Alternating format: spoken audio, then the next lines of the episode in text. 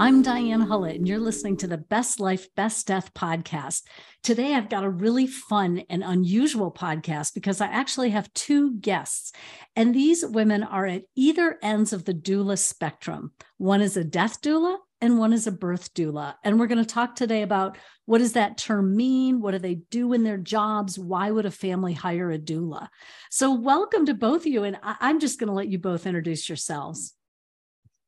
So, thank you, Diane, for having both Claudia and I here today. What this is such a great topic and something that I personally ha- have to address quite frequently, actually, because you hear doula and it immediately people think birthing doula. So there's a lot of education. Um, my name's Gabby. I'm a hospice nurse and end of life doula and a conscious dying educator. You and I have met several times. And um, I'm just really glad to be here to be able to talk about this work, what we do, and super excited to have a personal friend here and someone who I have watched grow and just is doing such beautiful work. And having said that, Claudia, Take the floor. Thanks, Gabby. And thank you, Diane. This is amazing. My name is Claudia Peñate, and I'm a birth doula. Um, I know Gabby because we both worked in hospice. I, I did work as a hospice nurse as well. So, um, but we're here to talk about birth. Well, at least my side is here to talk about birth, and I'm really excited to be here. Well, thanks. I I love this. I just think it's such a great combo, you know, because we're really talking about these sacred passages at both ends of life and how they are similar and how they are different. And mm-hmm. so let, let's just talk about this term doula. Do either of you know kind of the history of that? What is what the heck is a doula? so I know that it was Greek derived, right? Um, and it means either female, sort of like a female caregiver someone who preps and helps women in labor. That's really like the origin of doula. But I think that term has really grown because when when I say I need to doula somebody, even my doula sisters, that means I want to emotionally help you. I want to hold space for you. I want to care for you. I want to prep prep with you. Um, so I think that term has really grown and flourished in many different ways as you know as the term doula for me means caring for somebody helping guide and teach and take care of I love that. I've, I've, because because I've heard of like a birthing doula or a birth doula, and then I hear of a postpartum doula. And mm-hmm. when people ask me, like, well, wait, what is that? I think, well, it's it's about a person who's not the midwife, not the doctor, not the nurse, but actually they're caring for the whole family system the new baby and the mother in labor and the father. If there's a father in the room all the people who are part of that birth. Mm-hmm. that's exactly what it is. And you're right it, it's a very special role because i tell my families all the time my support is more emotional than anything. I'm there to emotionally help you get through this whatever this is Beautiful. And how does that play out for you then, Gabby, at the other end? Well, okay, you guys, I'm crying. Like my eyes are filled with tears because I love what you just said, Claudia, because you're right. Like there is a, you know, where I am a nurse, but when I'm a doula, I'm a doula. And the way I look at it is I walk alongside someone else on their journey. It's not about me.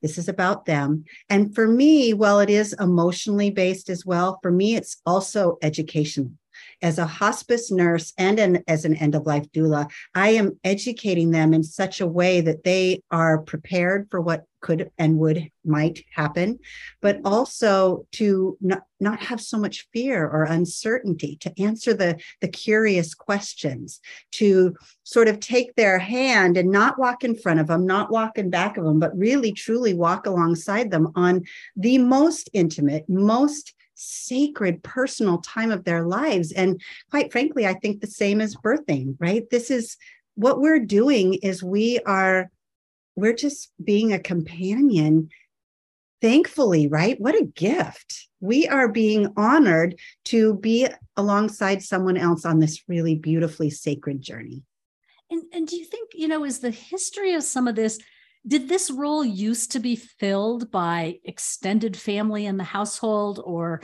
you know people in the community that cared for people at these stages of life? Like why now is this a profession? How have these how has it moved out of the home and into this professional role that you know families have to kind of seek out do you want to take that or should I? well, you know what? If you have a better answer, I'm going to let you because my brain goes to a whole different place. Like I'm going to the place of grandmas must have been doulas, right? Yeah. And and our elders must have been doulas. I look at hospice volunteers and I think of them as doulas. So was it already there and we've just coined the term? because is it a profession? Well, yes, because it's more popular now. But this has been going on for a very long time where someone sat and was present for someone who was about to have a baby or about to take their last breath. Exactly. I agree with you on that. It's I feel like for for birth doula, I feel it's it was mothers and grandmothers and sisters and aunts and and really women overall were the ones helping care for the other woman in labor and the husbands and men were all outside. Like that's how i envision it right? And the same with death. I think and i and i go back and forth because my role when i worked as an as a hospice nurse that was our primary role was to doula the families educate the families. And i do the same thing in birth. Just like gabby said I educate, I normalize because this is these are natural processes. We we we're we're born and and then we die. Right. I was just talking the other day to hospice nurse Julie, who's kind of this, you know, oh, Julie. fabulous person. And and she said, you know, the birthing mother, the body knows how to birth, and the baby knows how to be born, and the dying body knows how to die. So the less we can complicate that and get in the way, the better. but you know, easier said than done, right? And I think education is so so key. So so what's your role with families? So my role with families is to educate and prepare for the labor and childbirth. And I also let the partners know that I'm there to support them. I need them to be supported in order for them to support the birthing person. Same thing goes in the dying process. We were there to support the families, to help facilitate the death process for the dying person. Same thing goes here. I prep my families for giving birth in this country in a hospital system you really do not have many choices unless you do your due diligence and attend childbirth education courses, have a doula, come in with a birth plan, know your options, know your choices, know your rights, know that you have a voice. That I definitely make sure that I prep my families for. And I'm there just as a reminder. I'll put a hand on a shoulder, like, I think we discussed this. Do you remember? Or I give them that that empowerment that they need. Um, but it's very much supporting, educating, and making sure that I hold space for the birthing person because it's such a natural process that the less amount of people and the less distractions and the more that we normalize yes this is going to be a very extreme part of labor but just know that it's extreme but very short and that tells us we're getting much closer and so when we get to that point, we remind that person and we remind the support person. And then that way she looks to her partner and says, okay, he's not freaked out. So I'm not going to freak out. Right. So we're all in this together. We're all in this like, together. But I love the word normalize. I think that really, you really nailed it with that. And and how, like what at what point do people typically engage you? You know, how far how long are they along in their pregnancy before they say it's time to line up the doula? So I have, I'm booked through August right now. So I have even signed clients at nine or 12 weeks of gestation. I have also started working with clients in the third trimester at 32 weeks or 36 weeks. So it really just depends. A lot of people don't know what a doula is, a birth doula, that is, until they're pregnant. And you know, they start talking to other moms and families and like, you have to get a doula, or do you know what a doula is? Um, so it just really depends. Ones that know and know that that's what they want, we get them really early. I love that. How, how, about you, Gabby? What's your what's your role with families, and how what stage in the process do people typically reach out to you? Well, I much like what Claudia said, which was awesome, um, because that makes so much sense. And I too, I feel like it's super important that families understand that the body knows what to do. We have gotten involved in everybody's stuff like we do with everything else, and and start to kind of redirect and change and add and subtract and move. You know, we have to take control of everything. But at the end of the day, the body knows what to do. And the family, those who are preparing to say goodbye, have to trust that and so, as um, putting aside my nursing skills experience, just as a doula, I want to get them at diagnosis. I want them to sign on so that I can start them on this process by letting them know what to expect, what what could happen, what this might be like. Also, the whole other side of it, which is one of my favorite things to do as a doula, is to create, I, I say, choreograph a beautiful death on their terms. I like to sit with them. I like to ask them what is most important to them. Where do they want to be? Who do they want there? You know, and and I also I have this thing called the this is me list. And so I'll sit with them and I'll ask them questions, you know, who is your favorite teacher and why? What was your favorite Halloween costume? you know uh, if if you could do any job if you were given the luxury of time and could just do another job what would it be what was your favorite job who are you? Because one of the things that happens at the end of life is we sit at the bedside, right? And they'll share a little snapshot of this person's life and we'll say, wow. And then they'll they'll say something else about how he was a professional ballroom dancer. And one of the family members will say, I had no idea. And what I realize at death is how very little we know about the people we love because all of a sudden with death it takes time takes on a whole new meaning right? Because all of a sudden there's less left. And so we sort of dig in and dive deep into who that person was. And so what i like to do is early on is sit down with them and find out who they are so that i can create a this is me list. And then after he has died i'll sit with the family. If there's time if they're open to it Otherwise, I'll save it for later and send it to them. But I will write this beautiful sort of description of who he was to me. And what that does is it also opens up like things that I can say, like, what kind of music do you want to hear? Mm-hmm. You know, is there is there a favorite window you want to look out of? Do you want to hear the beach? Do you want scents? Is there a candle you enjoy? Mostly for me, it's always about music because music for me is a diary of my life right? If you love music, and Claudia loves music, so she can appreciate this. My whole life is a playlist. And so I have created a 12 hour playlist of my life because it will take me back to those places. So sitting with family members and, and creating a playlist with the person who is preparing to die early on allows for conversations. Mm-hmm. So yes, of course, I want to remove fear. I want to educate. I want to support. I want to walk alongside them on this journey. But I also want to choreograph it in such a way that when those last breaths are taken, they're less afraid, a little more prepared and ready for it. But also, they're, it's like their internal velvet coated box is filled with memories that they get to take with them that they might not have had if we didn't have those conversations.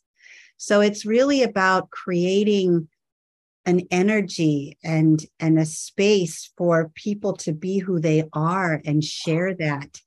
And then when that last breath is taken, have them take that, which is their legacy, right? And and take it with them carry that further, say their name, tell their story. But if you don't know that know their story, does it stop at the last breath? I don't want it to stop at the last breath. Yeah.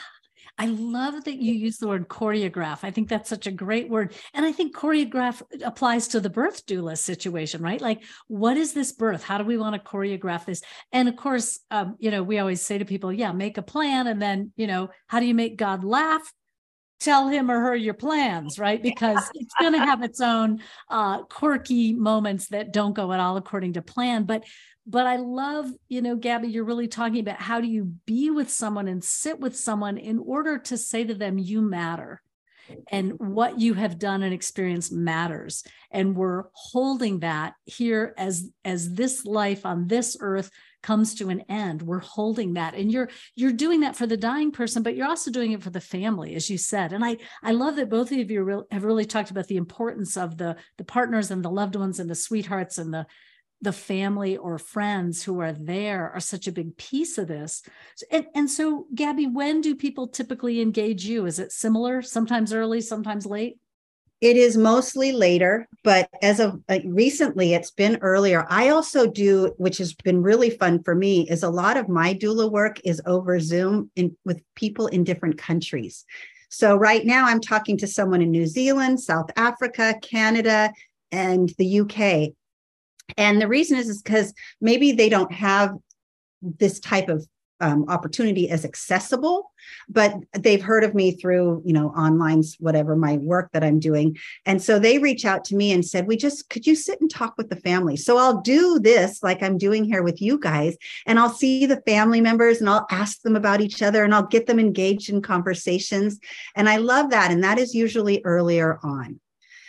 What i get here in person are people who are very soon to die and the the partner is scared and and this is what happens when you're given a diagnosis. You know you you get all this care you know for your for your diagnosis for the disease process. But when those six months hit and they realize okay now you must start hospice it's like sending somebody wrapped in meat into a tiger den.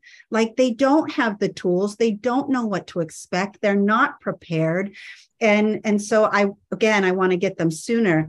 But usually i get them at the fear state like what do we do now? It looks like dad's going to be dying soon. What do we do? And and it makes me sad because some of that fear could have been reduced. And and that that's what doulas can do.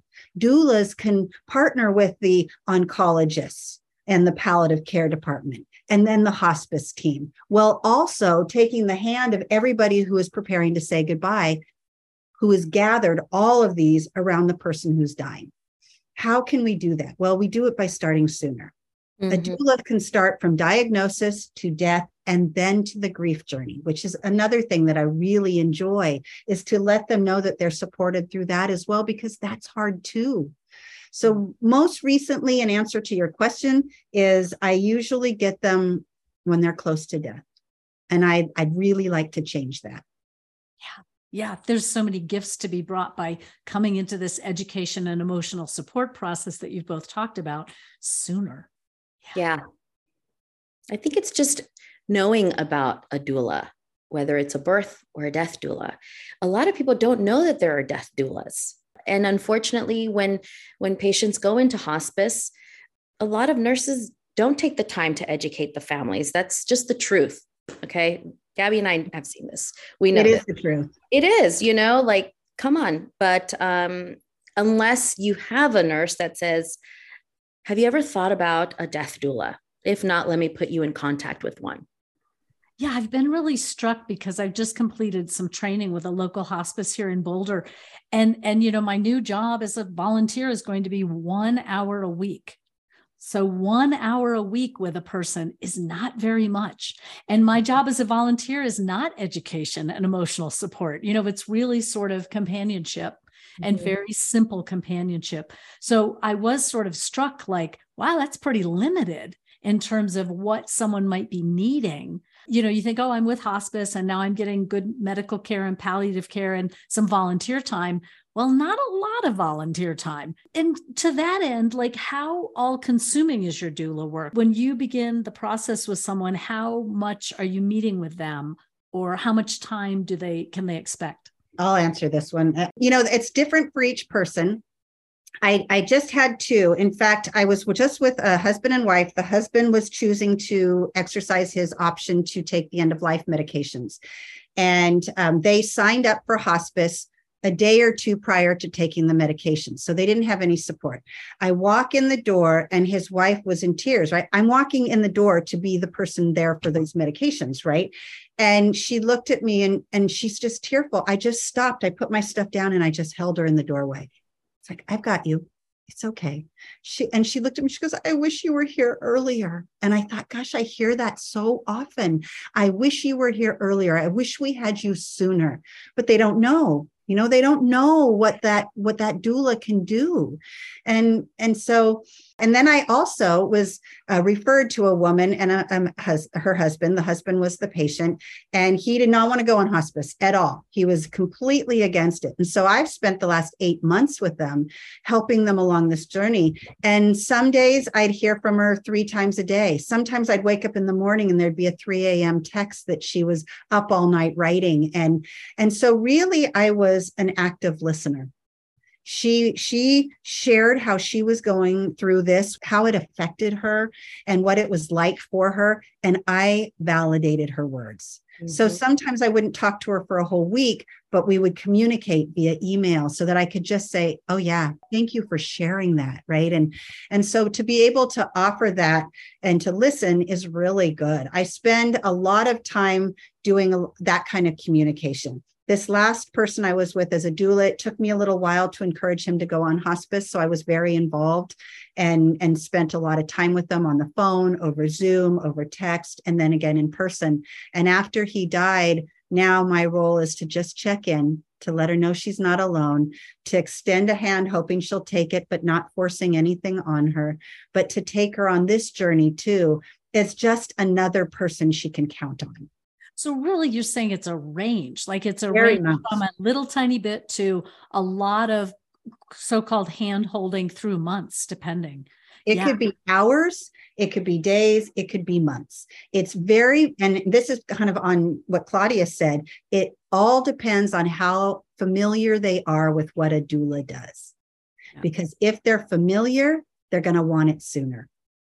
Yeah. Yeah. Same in the birthing world.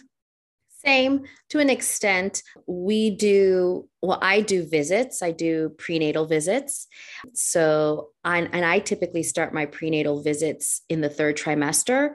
But if I sign a family early on, we do monthly check ins. Um, I send them supplemental information to start researching and getting prepped and but in the third trimester we're in a lot of communication. And when i sign families i'm on call from that moment whatever week they are and unlimited text and email support. Because it's true there are some that might need a lot more support than others. But once it gets down close to the due date I like to check in with my families at least once a week once or twice a week. And then and then when labor begins in early labor i do a lot of virtual phone and facetime support because early labor can be days as well. Um, so there's a lot of suggestions reminders you know checking in.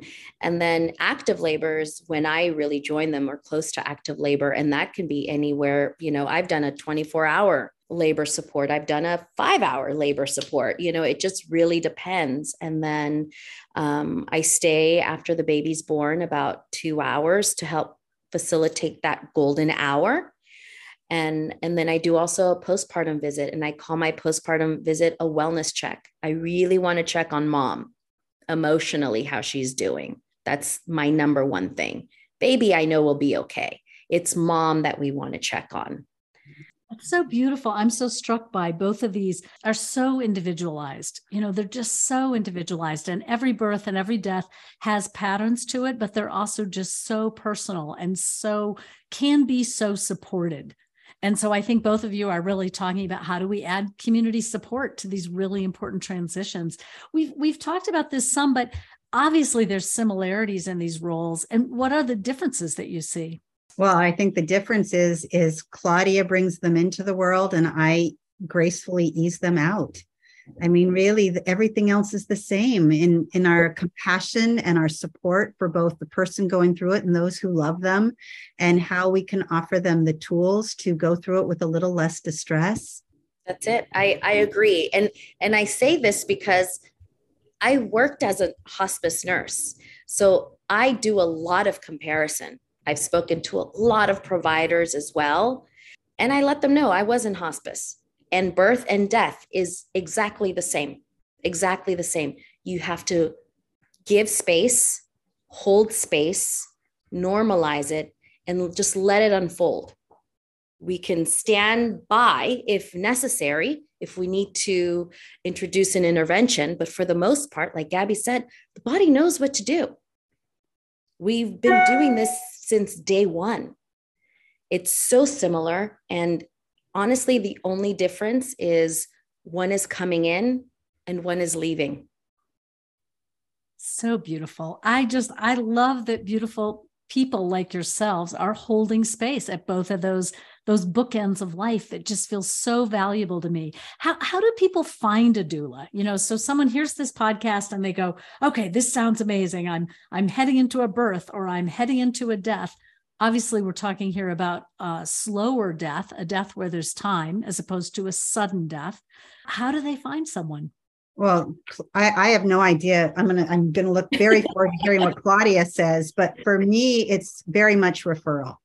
Almost every person that I have acted as their doula support has come from somebody who says you should look up Gabby but also I graduated from the Conscious Dying Institute and they have a well you know Diane what is it they have? They have a like a directory of graduates. So if you're looking for a doula in Chicago you can go on here and you can find a doula in Chicago.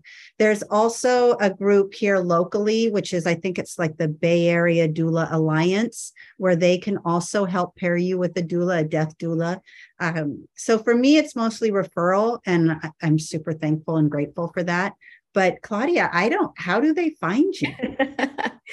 so um, when I finished my doula training, I did my doula training at Natural Resources, which is a, a nonprofit community organization that's based in San Francisco and has been helping families for like over 30 years.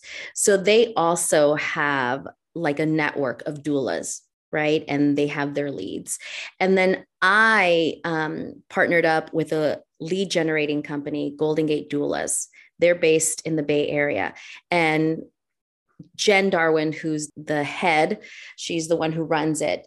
She has incredible, like an incredible reputation with providers.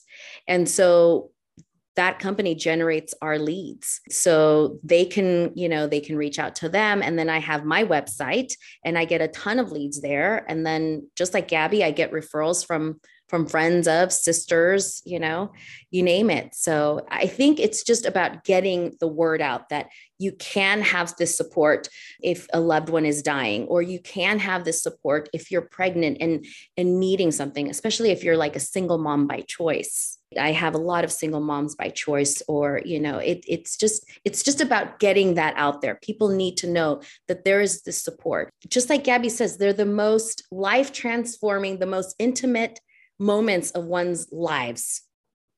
Bringing in a life or saying goodbye to a life that requires a lot of support for not just the person that's that's happening to, but everyone around and it needs to be something that is part of our culture today. I know that this, I'm not the question asker, but I have to ask this question to you, Claudia, because I, you know, I have witnessed a thousand last breaths. I mean, so many I, I can't even count anymore, but each one strikes me as miraculous. Yeah. Right. And I'm, I'm there and I'm, and now I'm going to cry because I think, oh my gosh, this this life is ending. Yeah. yeah. And it's so powerful. And I I don't ever lose that feeling from it. And I I just sit there and I think, and as that last breath is taken, I think to myself, I'm present for the ending of this human being's life. So I, I have to assume that you must feel that every time you see a baby being born. Every time every single time. And we call it an oxytocin high.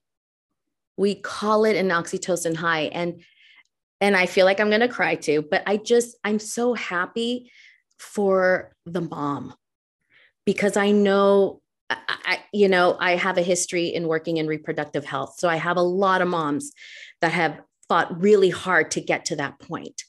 So I look at them all the time. I'm like, you're a mom. You're a mama now. You know, it's, it's, it's, such an amazing thing. And every baby born is, I feel truly honored to be part of that room to to have been invited into that space over somebody's mother or somebody's sister I, that says a lot to me and i hold that very close to me but every single experience is very personal and individual and, and very sacred and and and i'm telling you i i i literally leave that room in a high that you just you just want to relish in that. I love framing these both as miracles because I think in our modern world, there's this kind of tendency to think of death as the failure and the like the big problem and the thing we don't want that knocking at the door. And what if there were this reframe? And and not to make it all like you know woo woo fakey positive but like no genuinely this is a miracle that we're born into this world we live these lives and then we exit this world and to have those two held in such a deep way just seems like a huge gift to me. I love what you said, Claudia, that these these um these almost like deserve they deserve the attention and the holding space of additional people who can help families do that because we, we just don't know how to do it that well and you know it's not our fault it just kind of this is where history has brought us and yet there is this opportunity for i think uh, families to do it a little better, whether they do it on their own or ask somebody in. There's education that can make it the miracle that it is. Well, I just want to thank you both so much. And I want both of you to, to take a moment to say, uh, you know, your name and your website and how people can find you or follow you. My name is Gabby, uh, Gabby Jimenez, and you can find everything that I have on www.thehospiceheart.net. And um, that will guide you to classes and podcast interviews and blogs. And, and I also have a Facebook page, The Hospice Heart, which is just going crazy right now with the the compassionate community that it has become. And you can actually find that link on my website as well. Awesome. Thank you. And mine is my website is just my name. It's www.claudiapenate.com and it's P E N A T E. And, you know, everything is on there too. You can reach out, connect with me. My Instagram is there, SF Doula underscore Claudia. But yeah, I don't have a blog yet. I'm working on that. It's coming. It's coming. The babies are keeping me busy. The babies are keeping me busy. the babies are getting in the way of the social media. what else is new? well, thank you both so much. Again, you've been listening to the Best Life, Best Death podcast. And I'm your host, Diane Hullet. And you can find out more about the work I do at bestlifebestdeath.com. Thanks so much for listening to this episode with these two marvelous women.